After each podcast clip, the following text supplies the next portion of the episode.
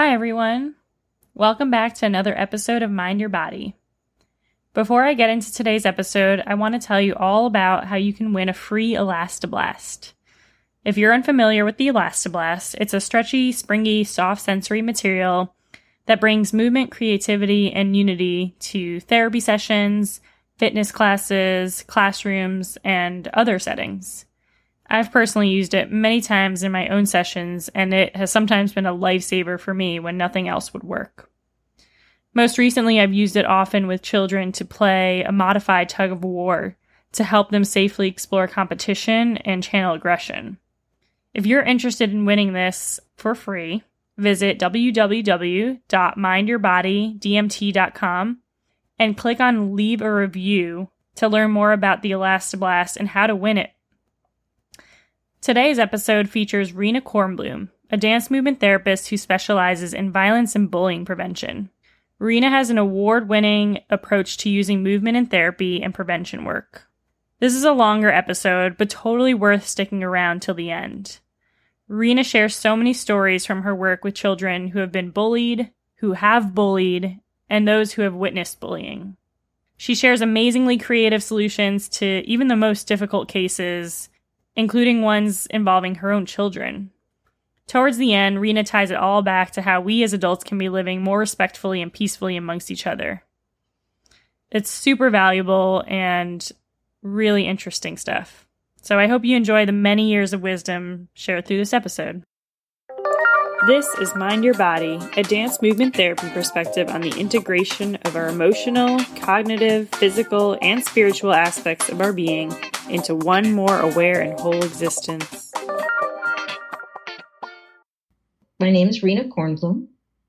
I've been living in Madison, Wisconsin for the last 35 years, maybe. and um, I work at Hancock Center for Dance Movement Therapy. And as part of my work there, I started a program in the schools.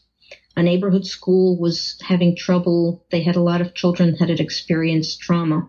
And the principal was writing editorial letters to the newspaper every day, basically saying, We have these children, they can't learn. Every place has waiting lists of six months to a year. This is a crime. These kids need treatment now. So it happened to be my neighborhood school, and I went to the principal and said, We don't have a waiting list, and this is a population we specialize in. We could see these children right now. And she asked me to give an in service to the teachers about what dance movement therapy was, which I did. And they asked me if I would be willing to do an in school therapy program because many of these families it was they were too chaotic to be able to get them to a program after school. So I agreed and that's how I started my work in the schools was going to this one school one morning a week with a colleague doing 3 sessions in a row meeting with the school psychologist and social worker and going back to Hancock Center. The school felt like it was very important. They saw wonderful things happen for the children we came one morning and that was the morning we had to see the kids and they let those kids get taken out of anything to have the therapy. Two years after I started the in-school therapy program, Uh, a gym teacher came to me and said, Rena, I have this class of kids and there's so many angry kids in this class. I don't know what to do with them. And she was a very experienced teacher. So I figured if she couldn't get the kids to do anything, I wasn't sure I was going to be able to either, but I said, sure. So I went into this class. So these first graders I walk in to do this class, and in this school there were two gym teachers. Both of them were there. They had student teachers. There were seven adults that came to watch me work with this class the first time. That's intimidating. Kids, yeah, a little bit intimidating, right? These kids come in, and this first grader walks in the room strutting, literally like strutting, like you would see on TV from old shows. He goes, What are we going to do in here? This is going to be stupid. I'm not going to do anything. said, okay, but he's one of the angry ones. I acted like I didn't hear it because I figured if I engaged him in this, we'd be in conflict. And I started um, a movement activity. I don't remember what it was because it was over 20 years ago. But after we moved for a few minutes, I could see this kid was a mover, this one kid. And um, when we sat down, I was going to take out the stretch cloth, the spandex cloth, circular. And he said, What are we going to do now? This is going to be boring. And at that point, I knew he was a mover. And I said, look, um, we're going to do something fun right now, but I'm not going to tolerate you treating me in this way. So you have a choice. You either talk to me respectfully or go sit out. And that was the last rude thing he said. After a week or two of working with this class, I realized that there was a whole core of kids that had anger issues. So I worked on how to ignore distraction. And we did an activity. I was in a gym because it was a gym, the gym class time. And I had half the class stand cl- kind of close to the wall, facing the wall. And they were supposed to hop backwards, staying in a straight line. So they had like a movement task that they had to concentrate in. The other half of the class was facing them and they were going to walk down the floor as they hopped down the floor, trying to make them laugh. So we did this, and then I stopped and I asked the kids, well, what did they do? What worked? I wasn't concerned of whether they laughed or not. When they weren't laughing, what worked? What helped them? Almost every single kid talked about adding tension to their body to ignore the distraction. They they clenched their jaw, they put their lips together, they gritted their hands. They so in one class we were doing that ignoring activity, um, similar to what I said I'd done with that first class. And that class had several special ed kids in it, and some of the kids hit the kids who were supposed to be ignoring them.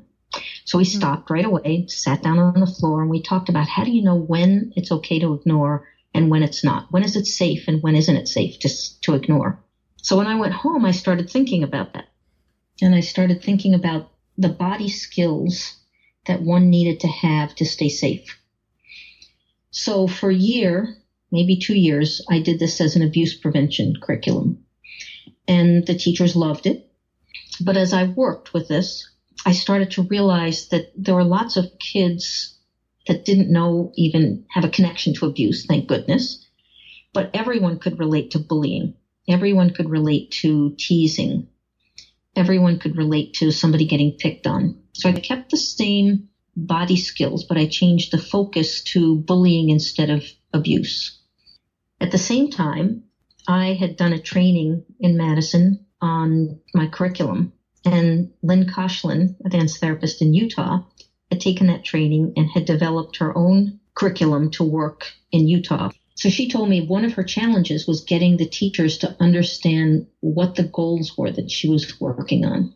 And I said to her, I think you need to develop some pictorial handouts. You know, it makes it more concrete for them when I got off the phone, I said, Yeah, Rena, you should develop some pictorial handouts.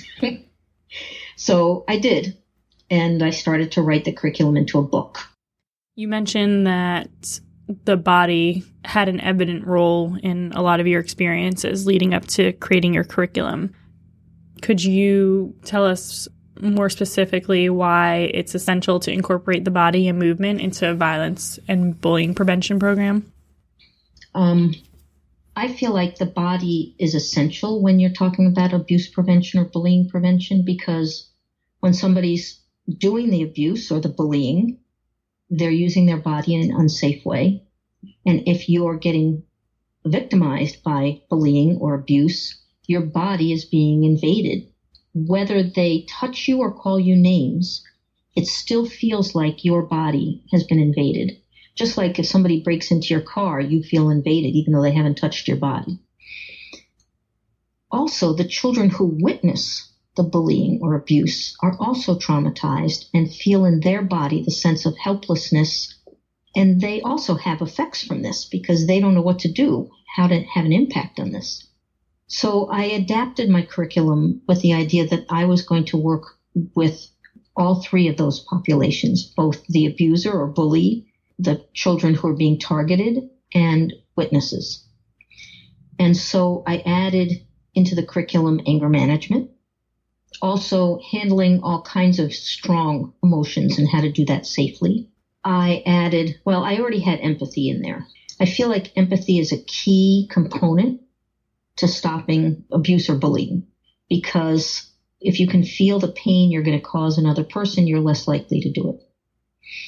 And empathy begins on a body level. We know that that starts in infancy when the caretaker responds to the child by matching them, by matching the intensity of them when they're upset, by rocking them, by holding them, And then in, when they begin to understand words, reflecting back their feelings. Empathy begins on a body level, feeling connected with on a body level.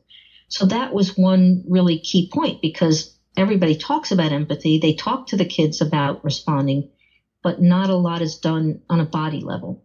Another key thing that my curriculum offered that no other bully prevention curriculum I've seen, and I've, st- I've looked at lots of them, talk about is spatial awareness. Bullying or abuse involves an intrusion into your space, whether it's your physical space or your emotional space. So understanding what kind of space do I feel comfortable with? Um, when do I feel like my space is being invaded? And that can be different by who the person is that's coming towards you. It can be different culturally. It can be different size wise or sex wise. We looked at spatial awareness from several different components. So one was having kids walk up to you and saying stop when you felt like they were as close as you wanted them to be and doing it with several different people. And then starting to have other kids and myself recognize that there were kids that no matter who it was, they didn't say stop until somebody was right up in their face. And for sometimes that was cultural. And sometimes it was because they had experienced trauma. They didn't recognize the right to have a space where they felt comfortable. So across all cultures, there's like a distance to, to talk to somebody face to face. And that's from about three quarters of an arm's length to about two, two and a half arm length. After, if you get bigger than that, you're more in social space. You're not having a one to one conversation. And if you get closer to that, you're in somebody's intimate space. And then different cultures have different preference of three quarters of an arm might feel really intrusive to some people. And two and a half arms might feel like they're so far away from you, you don't care about me anymore. Mm-hmm. So we would, I wanted everybody to recognize one and a half arms away from them, what that would be like, what that distance was. So we would practice just recognizing that. And then we started experimenting. How do you accept somebody whose spatial needs are in a closer personal bubble than yours? And we looked at if you don't continue to stand face to face, but you get kind of at a 45 degree angle, you can allow somebody to be right up by your side and it doesn't feel as intrusive because it's more open right in front of you. So we began to explore was it fair for the people who liked larger space to always be the ones that got to say, move back? And the people who wanted somebody closer never got to have their needs met. Part of my curriculum developed from things I thought of, but part of it developed from experimenting with the children that I worked with and seeing what helped them. And that's what, you know, dance therapy is about being with your clients where they are. And even though this wasn't therapy, that's my whole basis of working with individuals is where are they? What are their strengths? How am I going to use these strengths? How am I going to experiment and adapt? Um, another example was I came up with the four B's of self control. That was probably what the best known part of my curriculum. I looked at an hour long video on dance in the New York public schools and hmm, right in that video was my four B's. they didn't acknowledge me, but they had a whole big chart of them and teaching the kids. But I had a class where the school loved the four B's, first of all, because for the first time, Can teachers. you explain the four of, B's? Yes, I will. Okay. Um, for the first time, teachers, instead telling their class to calm down, and the kids wouldn't know how to calm down, in one minute, they could get the calm. So the four B's are breaks, where you kind of catch your energy, you do an isometric push. Pushing gives you joint compression. I don't talk to the kids about that, but it does work on centering your energy. I tell them they're taking their wild energy or their angry energy and they're bringing it in and they're kind of squishing it. Breathe. So that's the first B is breaks. The second B is breathing. We do three calm abdominal breaths. The third B is brains. We do self talk and I have the kids rest their hands on top of their head because they're pressure points around the top of the head. And I don't have them push. I just have them rest their hands here, but just resting your hands on your head is calming. In fact, I forget the name of the author who studied movement things around the, the world, but he found that in almost every culture, when people are getting upset, there'll be people who will put their hands here or here. And it's almost like holding the cork in, you know, not falling apart. Mm-hmm. So they put their hands here, they take a deep breath in, they close their eyes, and as they breathe out, they tell themselves, I am calm. And just, we do just to clarify, your hands are at the top of your head or behind. My fingers are intertwined. My mm-hmm. hands are resting on top of my head. I do the top of my head. But if kids have hair braids up there and that doesn't isn't comfortable, they can put their hands behind their head. Mm-hmm. And when I started the curriculum, I said, I can calm down. That was what we said. That's still an okay message, but the message of I am calm is even more powerful. And then the fourth B is body. And for body, I just have the children put their hands on their chest. I have my hands crossed here. They can hug themselves if they want. At first, it was kind of you're putting your hands here and you can feel your heart. But I realized quickly that that was not a good cue for the kids. Some of them would say, well, my heart's beating fast. I can't feel my heart. I can't feel my heart beating. What and, and they just get off on that. So I don't talk about that. I just say, this is your body. You're coming, you know, you've, you've told yourself you're getting calm. Now you're feeling your body calm and quiet. So those are the four B's breaks, breathing, brains, body. It takes about one minute to do it correctly. And if you do it on a neurophysiological level, you do calm down. I taught relaxation at the university for 30 years, so I, I had the physiology of the relaxation and stress response down. Is that part of the regula- self-regulation? That's part principle? of the self-regulation mm-hmm. unit. I developed that, I guess the second year I started the curriculum and I, I saw one class at the end of the year for four weeks only. And I said to the teacher, tell me what your prime skill you want me to work on with the kids. And she said, getting them to calm down. so I kind of developed from that class. But anyway, so in this school, um, the following year after I developed it, kids would come to me, Rena, you wouldn't believe it. We're sitting in the cafeteria and everybody's noisy and the, they told us to do the four B's and it got so quiet you could hear a pin drop. in Madison, in Wisconsin, we have tornado drills where all the kids come out into the hallway and they put their hands over their head and put their head down. And like in a fire alarm, you have the sirens going, but you leave the building. In the fire drill, you're sitting there and the, the sirens are going off inside the building. Um, these were young kids, and lots of them would cry because they didn't like the noise. So they had a, a tornado drill, and this one class, nobody cried, and the other teachers are looking, going, "What what happened?" She, the teacher said, well, "I just had my kids do the four B's." So the whole school wanted to learn the four B's. It became part of the school culture.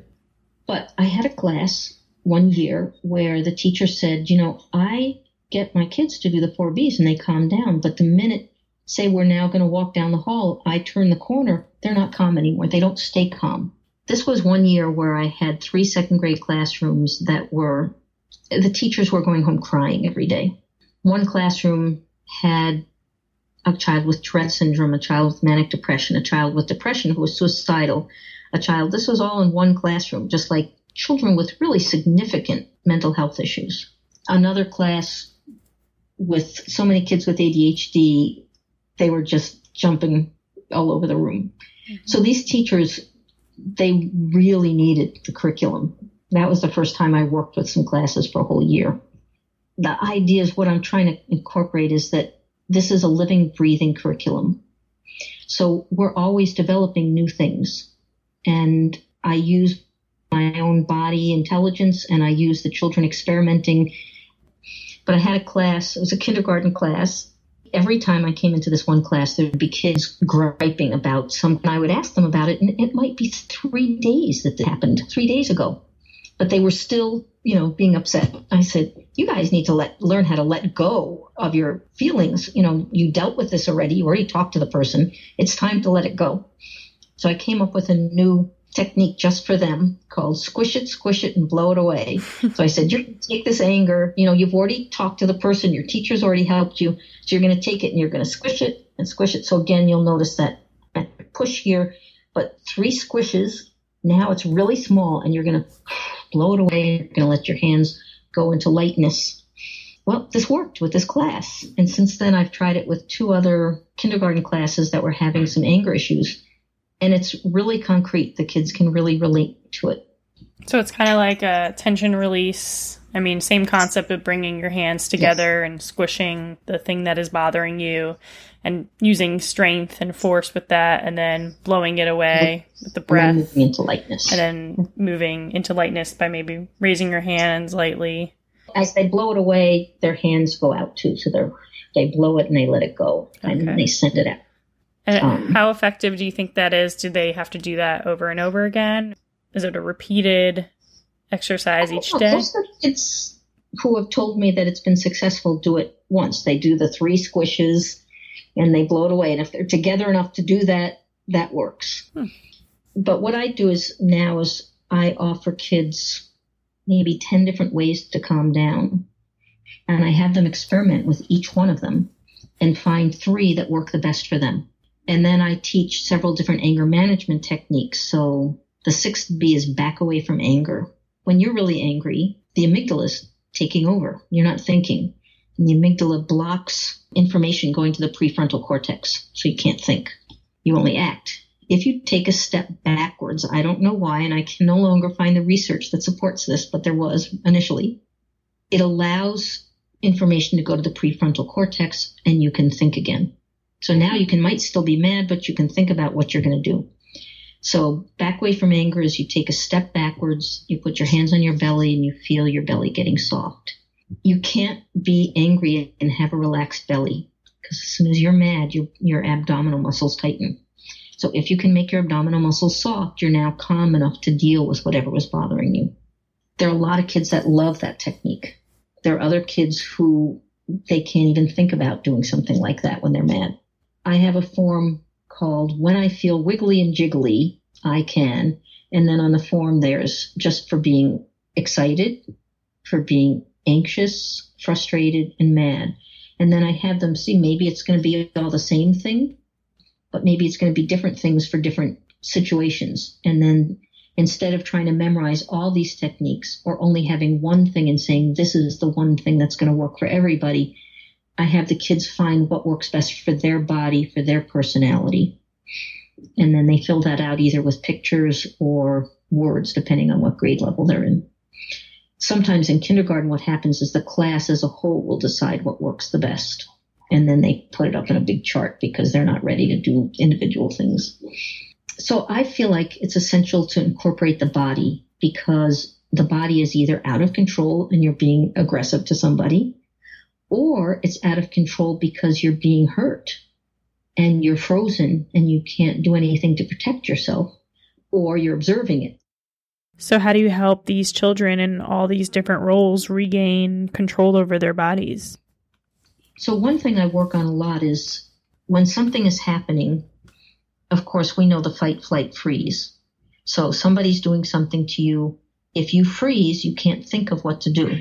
So how do you get out of that? So we practice how do you get out of that frozen state? Recognizing when you're in it, using a, a calming technique or using, well, any of those calming techniques. Sometimes just putting your hand on your body. I mean, when you're angry, your body is all aroused. How do you get it calm? And how do you recognize when you're getting mad before you get out of control? Now, that works for some people like for me, usually, generally, if I'm getting annoyed, I have several stages. I can feel tension building in my body, and any one of those points, the earlier the better, I could decide to do some kind of an intervention for myself. But kids who have significant anger issues, who are the ones that do the most uh, bullying and fighting in school, they might look calm and then they're just triggered. But really, stuff has been building for them. So part of it is to help them become more aware of the arousal system in their body. And even to periodically through the day take some breaks. So one thing I used to do this with my relaxation class, but even little kids can understand this. I'll take my water bottle or I have a tea thermos. I take tea with me everywhere and I'll hold it out and I'll say, how heavy do you think this is? And of course there's no true answer that. They're not going to give pounds. And I'll say, you know, if I hold this out with my arm straight for a moment, that's not very heavy. But if I hold it out there for an hour, my arm's going to feel like it's going to break off. And they can all relate to that. And I'll say, well, that's like our intense feelings. to, to be angry for a moment isn't a big deal. But if we hold on to that and we stay stressed, if our, you know, and I actually teach even kindergartners the difference between the prefrontal cortex and the amygdala. And we do an activity with the stretch cloth where we make it go really wild and we're all wild in it. And that's the amygdala taking over. And then we, we make it go calm and the pre, and so uh, I'll have somebody call out which is which and we'll switch back and forth. So they really get the term down. So we talk about also just because you're stressed doesn't mean the amygdala has taken over. But if you don't catch when you're getting stressed, if you keep that arm out, you're not going to become aware of it until your arm's ready to break off, till the amygdala is ready to take over. So perhaps through the day, you need to do some things that help you get back to a point of homeostasis. So even, you know, for me as an adult, say I'm stressed. I'm say I'm going to have a stressed day. I'm periodically through the day, it's going to help me to stop whatever I'm doing, close my eyes, take some breaths, give myself some positive messages. And that's going to bring my body back to a point of homeostasis. So now I'm ready to pick up the stress and go on again. Whereas if I didn't let it go by the end of the day, I'm going to have a migraine, I'm going to snap at somebody, whatever, something's going to happen. Mm-hmm. So I help kids learn to modulate themselves through the day with the idea that maybe you do have that exam and you're worried about the test, but if you stay worried all day long, what's going to happen? Do you provide specific interventions that allow them to sense their bodies more, like when tension is rising? Yes. So I've done a couple of different specific interventions for helping children feel when tension is rising and also feel what it feels like to stop themselves. So before I do the relaxation ones, I'll start with having kids run across a room full tilt and have to stop short on a line. And that's like putting on the brakes with their whole body. And there are numerous ways to do that successfully. You can bend your knees, you can push with your feet, you can twist as you as your toes hit that line. Some kids even will do a jump, but every intervention requires adding bound flow every intervention adds putting tension in your body. If you're running full tilt, you can't stop yourself without pulling back in some way.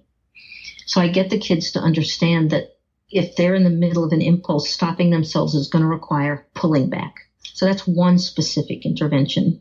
And I'll have half the class watch and we'll look at all the different ways and I'll have them try it three, four, five, ten times even for some kids so that they can really feel in their body how do they stop themselves. Then I do go and stop activities with a drum and we move around the room in different ways and then I'll have them freeze and I'll have them melt to a certain count. And we'll look at what does it take to melt? What does it feel like melting versus holding your position? So we'll do a difference of holding your position so firmly that I can come and push against you and you don't move. You're like stone. And then melting and what does it feel like when you let go of the tension, you begin to melt and then I'll come and I'll pick up a child's arm if they give me permission or just wiggle it on the floor and see if, if they've let go of their tension. Some of the kids can do it better than my university students. So that's um, for them to understand and feel in their bodies what it feels like to still be tense versus feeling like letting go of that tension? Yes. When I first started doing the curriculum, I would do something like have the kids make fists with their hands, and I'll ask them, is this tight or is this loose? and just getting them to understand gripping is tension. And what is it like to release the tension and not just to open your fingers, but literally to let your hands drop? And what's the difference in that feeling? And then how does that feel in your whole body? I was Judith Kestenberg's first paid employee back in the 70s, and I did her training for her movement profile. And one of the things we would do would be to match like somebody would show tension in one part of the body and we would match that tension with our hands before we started doing tension flow lines. So I do that with some classrooms of kids where I'll have the leader will do tension with their face and the follower, the mirror will, will match that tension with their hands and we'll add a different body part. So we'll look at you know, what does tension look like in the body? What does tension feel like in the body? In the face, what does it feel like when your face is tight versus when it's relaxed? Can you let your jaw drop down? There are a lot of adults who can't. They're so used to having their jaw tight. Thinking about that as you're saying that right now, too. but I might have a class for eight weeks, and all I do with them is self regulation, and focus. I might not get to interventions for bullying. So, what kind of interventions do you do for focusing? Um, I do an activity with the kids. I don't know if you know what an ooze tube is, but it's a cylinder with um, like the kind of stuff they used to use in the lava lamps. Mm-hmm. Kind of glue that would go through a hole in the middle and it goes really slowly. So you can watch that. Or I make calm bottles with um, hot water, clear gel, tacky glue, and extra fine glitter. And I'll show them that when they shake the bottle and the glitter's are then moving in all different directions. And that's what your brain feels like when you're stressed out or you're angry. Um, and I ask the kids if they can relate to feeling like just things are moving all over, and pretty much everybody can. By the way, when I teach my classes, the teachers and the aides participate, so they get their own embodied experience and they have the vocabulary to then follow up with the kids. So the teachers also can really relate to feeling like everything's exploding all around them. then as we watch the glitter, it begins to move all in one direction, which is down. And we use that to introduce the concept of the amygdala and the prefrontal cortex. But anyway, I use an ooze tube or calm bottle and I put it in the middle of a circle. And we sit and we feel our bottom on the ground. So one thing is I want them to feel the connection to the floor. Um, I have them feel their breath going in and out, and then we try and see if can we sit quietly for one minute and just watch the glitter or watch the ooze going down. I'm asking them to do three things: feel their bottom on the floor, become aware of their breath, and stay focused on the ooze or the glitter. And I tell them that's challenging. There are adults who can't do three things at the same time, but we practice it. And what is it like? And then we, we might gradually increase the amount of time that they focus. I had a second grade class that got up to seven to 10 minutes that they could do that and be comfortable doing it. Mm.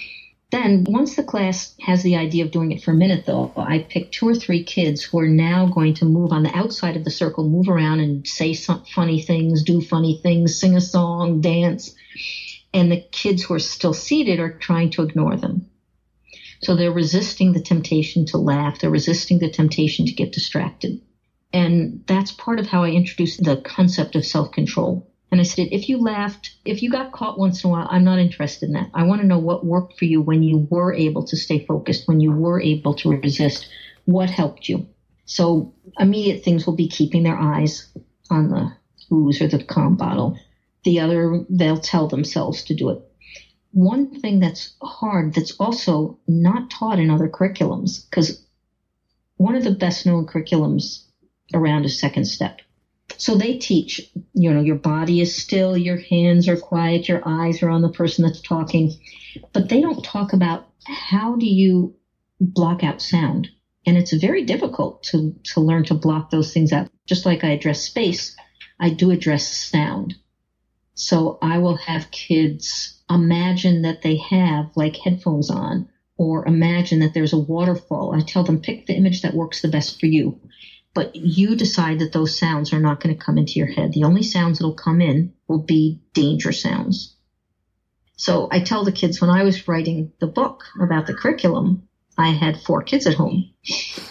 And I'd be working and they'd be playing, and I was able to just concentrate on my work until the sound it, there was a certain tension level or volume in the sound, I knew I had to stop working and go and make an intervention or there'd be a fight.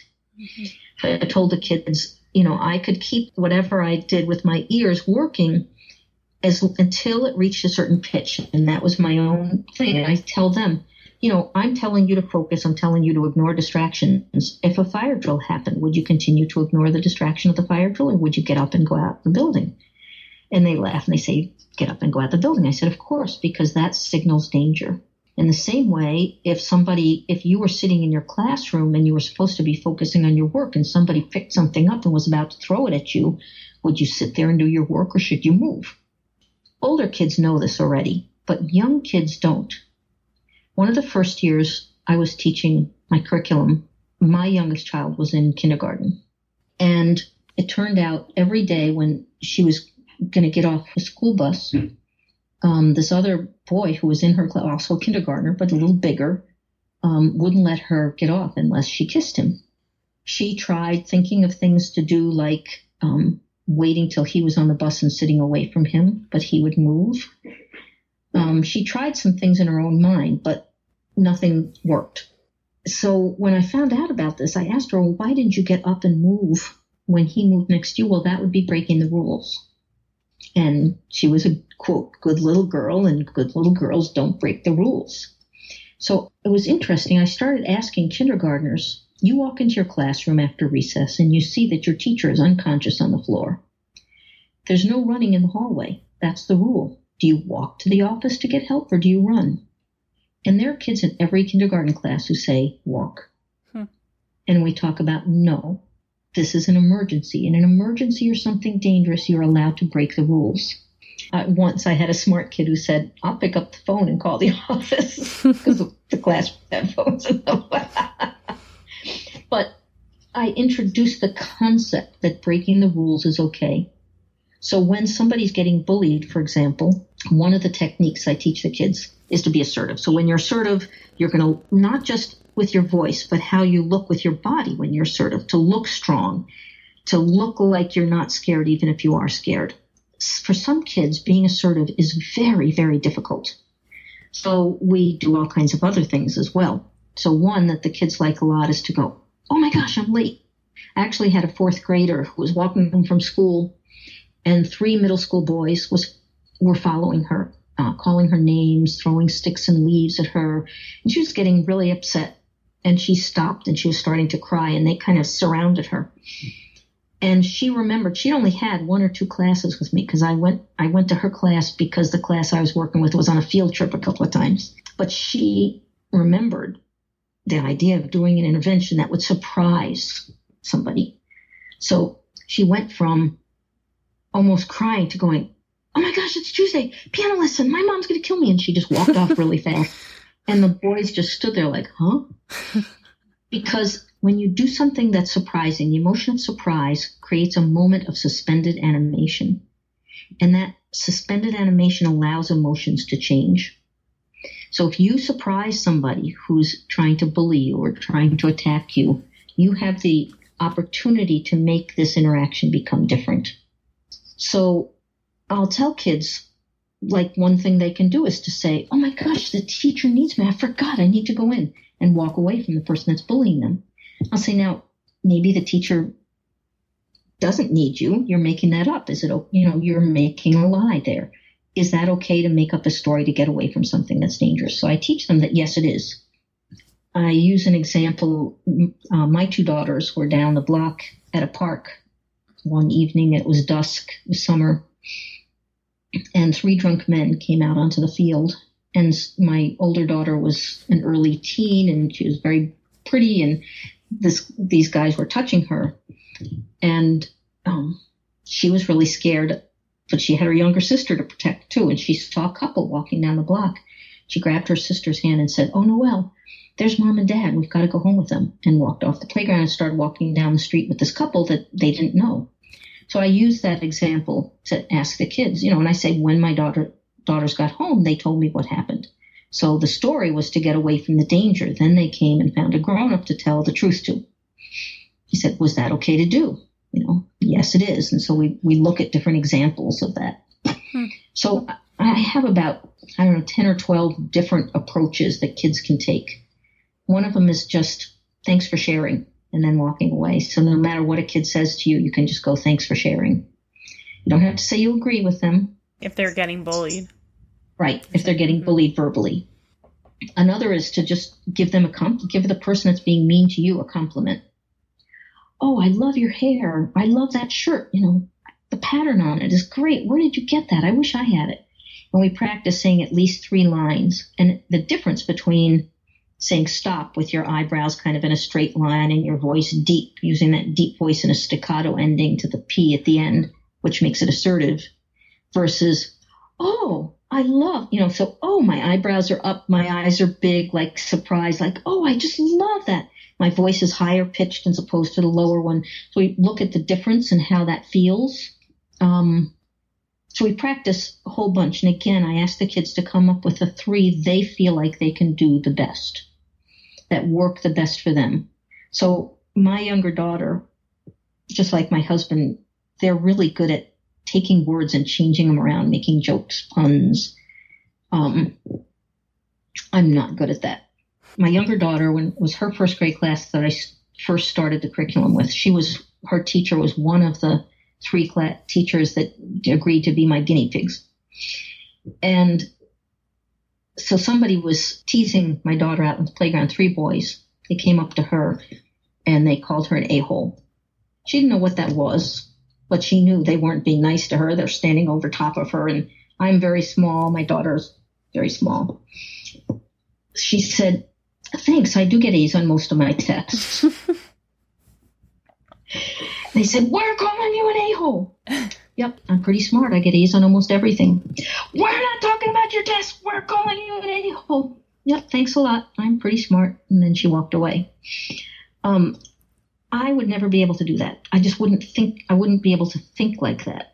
And so I give that kind of as an example to the kids. First of all, I make them promise not to repeat the word I tell them. It's like a swear word and they have to promise, but I can't show them the technique without using that word. I said, but that wouldn't be something I would do. I'm much more likely to be one assertive or, or complimentary or friendly. So I, I have the kids experiment with them. Go, I say, go home. You know, with siblings are the worst. I say lots of times a stop isn't going to work with a sibling. You have to find something else. And I have them practice different ones and then come up with a three they feel work the most with their personality. And I have them remember those three. Because the first time I did it with my daughter's class, you know, I had this whole list of these things. And the kids would come up to me and say, "Well, Rena, I practiced these in class. I knew them, but when somebody came up to me, I couldn't come. I couldn't remember any of them." So I felt like coming up with three and drawing pictures of them or writing them down is more likely that they're going to remember something than trying to list to remember a list of 15. It gets tricky when you're teaching bully techniques and the bully is in the classroom hearing all the techniques. So I had this class. Usually I won't have the kids role play being the bully. I figure they don't need to practice being mean to each other. But in this particular class, I had them in groups of three. One child was going to pretend to be the bully, one child was going to pretend to be the target, and the other was going to be a bystander and help. They were going to wait and see if the bully could handle it, but then they were going to come in and help if they needed. So this one group of kids came to me and they said, We've tried everything we can think. And the police were not supposed to stop unless they felt like the intervention did something to them. This one kid actually would bother other kids out in the playground. He would scream in their ears and he wouldn't stop so the kids told me they had tried everything they could think of, and this kid just wasn't reacting. So I said, "Okay, I'll I'll try." And I got on my knees, even though I was almost as tall as he was. I wanted to be shorter, which meant I couldn't do one requiring me to get away because I wasn't going to get away on my knees. But I tried several things, distracting him, giving him a compliment, and like the kid said, nothing worked. So I figured I had to come up with something he didn't know. I said, Oh, would you like some candy? He went, Yeah. I said, Come with me. It's in the principal's office. And he just broke out laughing. He said, That got me. Um, and I said, You know, some of the time you might have to try several different techniques before you find something that's going to work. And you have to be willing to persevere, but it doesn't mean don't go to a grown up to get some help, even with some of those ideas. I had a child who was getting bullied on school bus, and he tried saying stop. He he was coming and talking to me each week, so I, I knew about it. But he wanted to handle it himself. He didn't want to go to the principal. He didn't want to involve his parent. He wanted to see if he could find something that would get this kid. So he tried two or three things. It was finally um, he found something this kid was interested in that he was interested in soccer and he got him talking about soccer and the kid became the bully became friendly and that that was the end of it but he tried three different things first that didn't work and he had to be willing you know at any of those times he could have gone to the bus driver he could have gone to his teacher. He knew i knew about it you know so he was getting support which i talked to the kids about the importance of that. But how powerful it was this was a shy kid that he wanted to find a way to handle it and he stuck with it that perseverance. So, some schools have begun to incorporate meditation as a form of violence prevention. How do you feel about the incorporation of still meditation versus more active movement intervention that you're describing? So, I feel like mindfulness works perfectly in my curriculum. Mindfulness is about being still, but you can be mindful while you're moving as well. It's not about not moving. Sometimes it is with meditation, but you can also have moving meditation. But mindfulness is being able to be just where you are right now. And I have the kids practice. Again, we look at the ooze tube. We might increase 10, 15 seconds a week, seeing if we can increase the amount of time. And I'll, I'll say, you know, you might be looking at the ooze tube and then your mind starts to think about something else. And I'll bring up in meditation, it's like the monkey on your shoulder kind of talking to you. And, and you can just say, oh, hi thoughts, you know, hi feelings. I recognize you're there. I'm going to go back to focusing now. It's okay to recognize them. You don't have to fight the fact that these thoughts come up. That's normal. Um, but you want to be aware that they come up, not just not know that your brain is going off on another tangent. And then we look at um, how does that work in a classroom. But I'm going to backtrack because I, I just feel like my curriculum meshes perfectly with meditation and mindfulness. But I want to go to empathy because I feel like that's such a crucial part of the curriculum so I start introducing empathy with mirroring. And when I do mirroring, I'll start with kids in pairs and one person's the leader, one person's following, and we'll then they'll switch. And I'll start only with fingers and hands. Then I'll tell them they can, they're seated facing each other. Then they can add the rest of their body, but they're still seated. Then if they want to, they can stand up.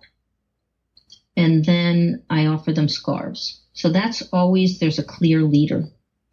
But then I do another kind of mirroring where we start out where they lead back, you know, one person leads and the other person leads. And then when they stand up, there is no set leader. And can they allow the mirroring to just kind of merge from the both of them? So anytime one person might change, and are there moments when you don't know who started the movement? You're just so connected to the other person that you move in the same way at the same time. Then I might have them do it in groups of four and no set lead, you know, first with a set leader, but then with no set leader. And I, we talk about how being able to be so connected to somebody and focusing on them allows them to feel seen and heard. So we play with that in different ways. Instead of mirroring, we try matching. Just like our dance therapists attune with a client, it doesn't mean you're going to mirror with your client. You may pick up on a quality of the client. So I'll have a class where, or I'll, I'll have a small group and one person will move and the other kids will try and pick up something of what they're doing. It could be the rhythm of it. It could be the intensity of it. It could be the direction of it. And they try and match that without mirroring. That's really hard for kindergartners to get. But first grade and up, they can do that. I do all kinds of movement that require paying attention to each other. We might start uh, different kinds of waves and then we do the same way. We everybody does that wave. Or one person starts moving in a classroom, and then at, once the whole class is moving together, somebody can change the movement, and then the whole class has to change. And maybe two or three people initiate a change at the same time, and whoever has the most people going, everybody has to agree to go along with them. When they've gotten good at becoming sensitive to each other's movement, even doing an exercise of coming in the room and everybody moves around the room in the energy level they feel at that moment. Then they look around the room and say, Are there other people in my energy level? And they join them. So there could be four groups or five groups depending on the different energy levels. Then I ask them to look at the group that's the closest to them in energy and can they find a way to find an energy that they can be together. And eventually we work to finding the same energy. So after we do a lot of movement exercises where we try on different people's movements, we feel what it's like, we talk about what that's like, we match the different tension levels in a tune, then we sit down and we have concrete discussions about what empathy is, what it might look like. What I teach the children is feeling what you feel isn't enough. If I'm going to be empathetic and walk away, it's not doing any good to, to really be empathetic, you want to understand how somebody's feeling and you want to figure out what you can do to help them if they need help. And I said, sometimes that gets really tricky. So my younger daughter was academically really gifted. So I remember her being on the computer one afternoon doing some math problem and I knew how to do it and she was struggling with it. She did not want my help. She wanted to work it out. And so I tell the kids, for me to show empathy was to not do anything, was to back away and let her do that. As opposed to my impulse, which was to step in and help her to be able to do it and do it easier and do it better. That wasn't being empathetic. Being empathetic was to understand her drive to, to figure it out on her own. So we look at, we come up with lists of different ways of being empathetic, of respecting when somebody doesn't want to talk about something, or somebody might need space. And we look at sometimes just sitting there or saying, I'm here when you need me and moving away and giving them, you know, so we look at all different ways and the kids come up with a pretty big list of um, ways that they can be empathetic to other people. Mm-hmm. I can see how the spatial awareness ties into that with absolutely with uh, understanding how much space someone needs. Maybe when you would need someone to be close to you, this other person might need more space and need someone to be further away from them. Right. Mm-hmm. I when I start the curriculum, I generally with younger children I start with spatial awareness and self-regulation mm-hmm. because if I don't have that in a class, I can't create a, a class of safety. With older kids, I may start with the bullying interventions and then go into use those to go into the spatial awareness and self-regulation because I need to have a hook to make them interested enough. Right. and um, so you have a, a, group of kids who are very, very difficult and can't necessarily engage in any of those principles yet. You will just focus on helping them focus for as long as they need it. Yes. Well, kids who have trouble doing most things enjoy moving. So getting them moving, uh, the stretch cloth also becomes a big hit with almost everybody. So I might take that out.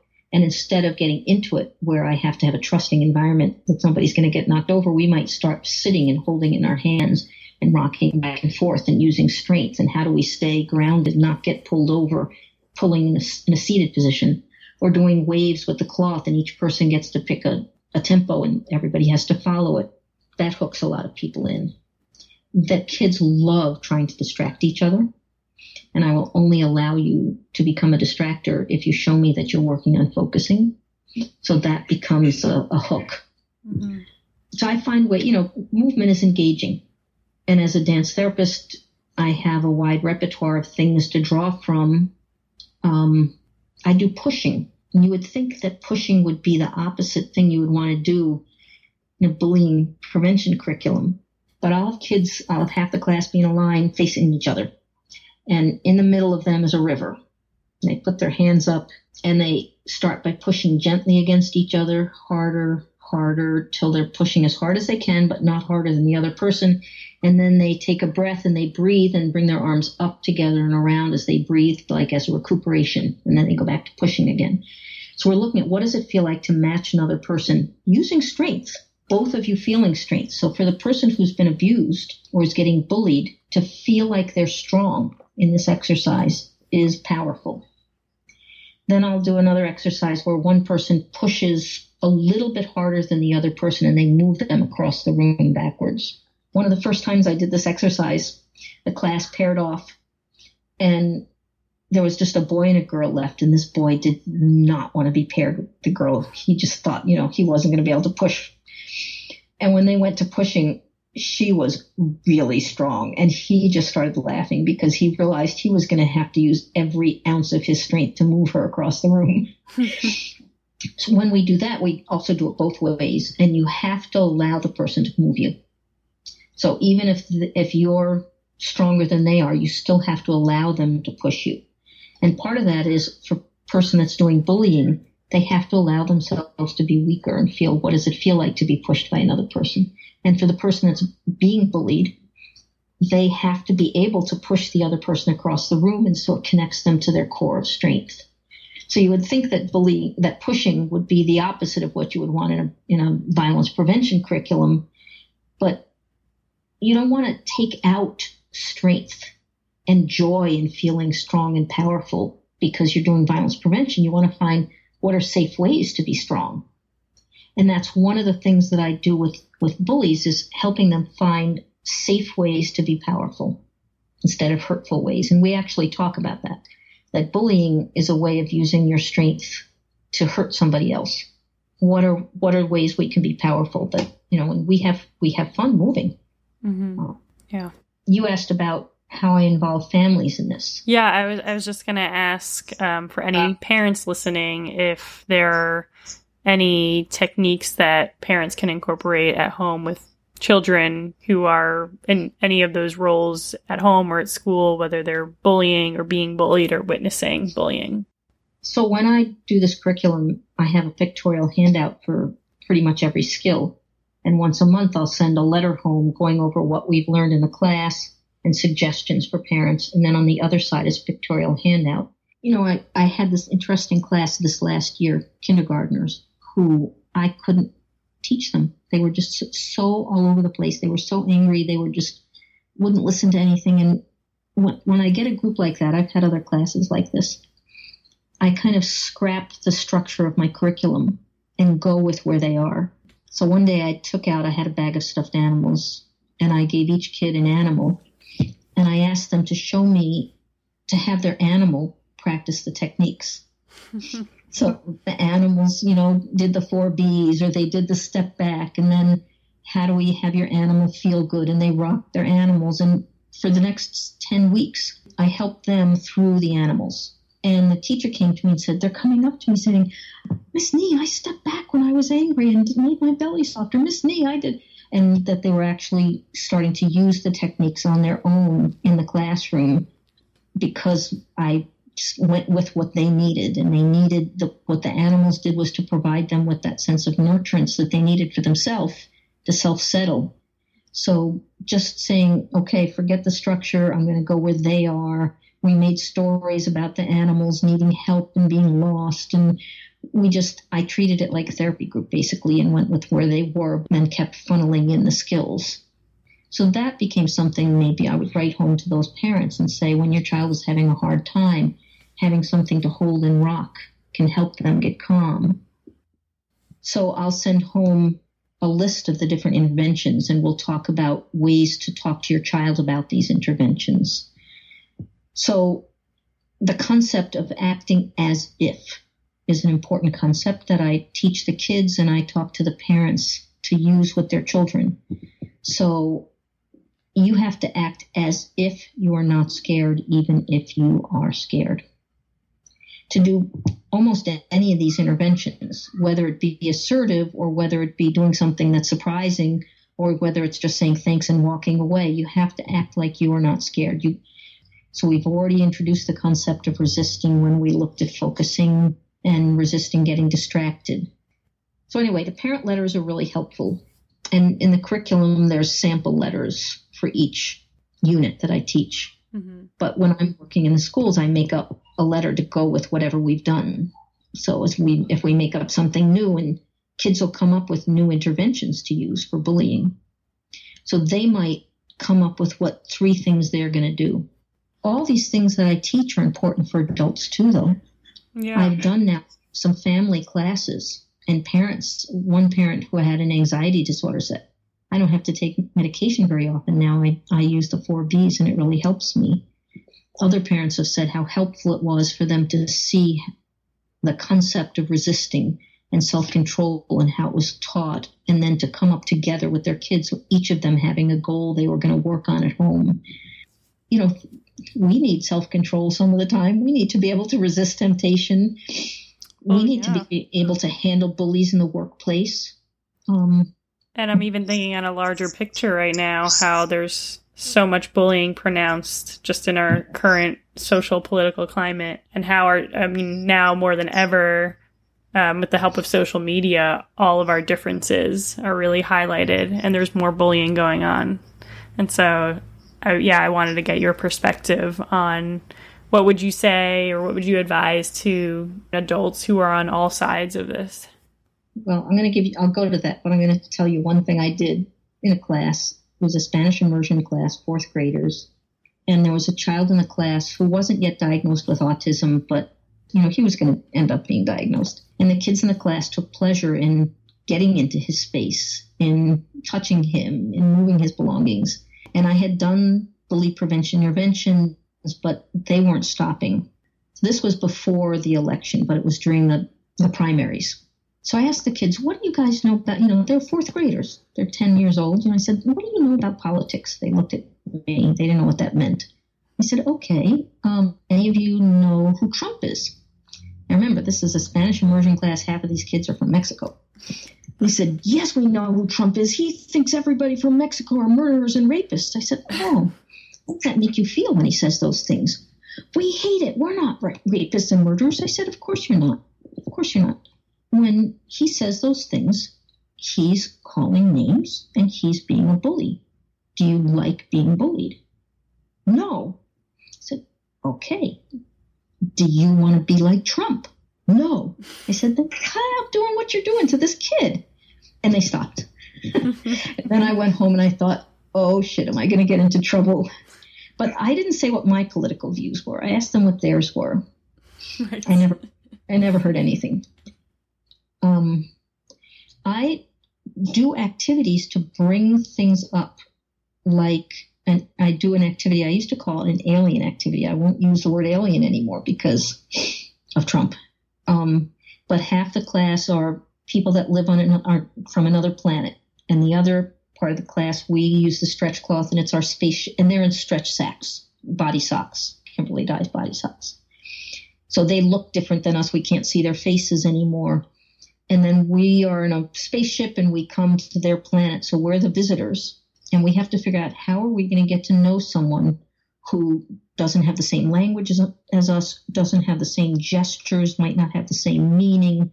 So we go to this mirroring and giving them space, not getting too close, watching them, trying to to match what they're doing as a way to say I accept you, and and then we we have discussions about what's that like and has anybody in class experienced prejudice where somebody's not accepting of them because of the way they look, the color of their skin, their religion.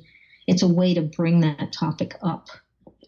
Um, my my comment to the kids that I work with is that we have to make kindness win, and that we have to find a way to not get sucked into the hate that's being put out there if we do, what's our world going to be? And I'll ask the kids, you know, what do you think it'll be if, if hate wins? Hmm. You know, what's it going to be like for everybody? And how difficult it is to keep your heart open to kindness when there are all these pressures and stuff being said. How do you how do you keep hold of that sense of kindness? And we, we talk about that. We talk about that heart being open and, and, and how we reach out to others and so when we're dealing with a bully, for example, we're not going to bully back. How do we do that? You know, we talk about how when you you might handle a situation well, it doesn't mean you don't need to get some support to sustain your heart. Um, so you might be able to get away. You might turn it so that it's not a, a terrible situation anymore. But it doesn't mean that you don't need to talk to somebody. It could be a friend or it could be an adult. But to feel free, even if you've handled it, to get that help for yourself so that you can continue to to have that open heart. Yeah, that's good advice. Reaching out for support and mm-hmm. you know, no matter what happens in the moment, no matter how if you surprise them or respond with kindness, you know, the bullying will still affect you and it's important to process that, get support. I directly bring up cultural differences and how like in um, kids from Mexico, they're they don't feel like you like them unless you're putting your arm on them. You're right there, right close to them. And in Wisconsin, you know, we're more of a standoffish kind of community. And then what does that feel like? And I'll ask the kids, what's the difference between space at home and space at school? What's the difference between the way you can talk about things at school and at home? What's the way you can get comfort or support and how is it different? but that you still need that support. So how do you develop these avenues of getting it in different places? So again, that's a way of, of funneling out, both bringing in that these differences make us richer. How nice it is that kids want to be touched and want to be close and want to be loved. And how do we maintain that while still maintaining the boundaries? Mm-hmm. Yeah. yeah, and that sounds so relevant to us as adults about identifying and respecting each other's cultural differences and even just having an open conversation about it. Like, I like to hug people who I feel close to, whether it's seeing them for the first time in a while or saying goodbye to them. or just a special moment. That's how I really want to show love. But I also have to realize that not everyone is comfortable with that and it might not feel loving to them. So something like that is just a simple question. Can I hug you? You know, and if they say no and that uh, upsets me, then that's a good question that you pose. You know, how do I reach out for support or where can I get the physical intimacy or affection that I'm craving? Maybe it, you know, happens with my mom when I see her, or maybe it's just a, some sort of hobby that feels fulfilling enough in a certain way. So I think you bring up a lot of great points there about keeping an open heart and meeting kindness with kindness, meeting bullying and violence with kindness as much as we want to, may want to retaliate. You know, how do we respond in our own individualized way that will work for us and then reach out for support in, in whichever way will help us heal? I think that's great advice for all of us and something we should keep in mind. Thank you so much. Thanks everyone for listening, and don't forget to visit my website to find out how to win a free Elastoblast. See you next time.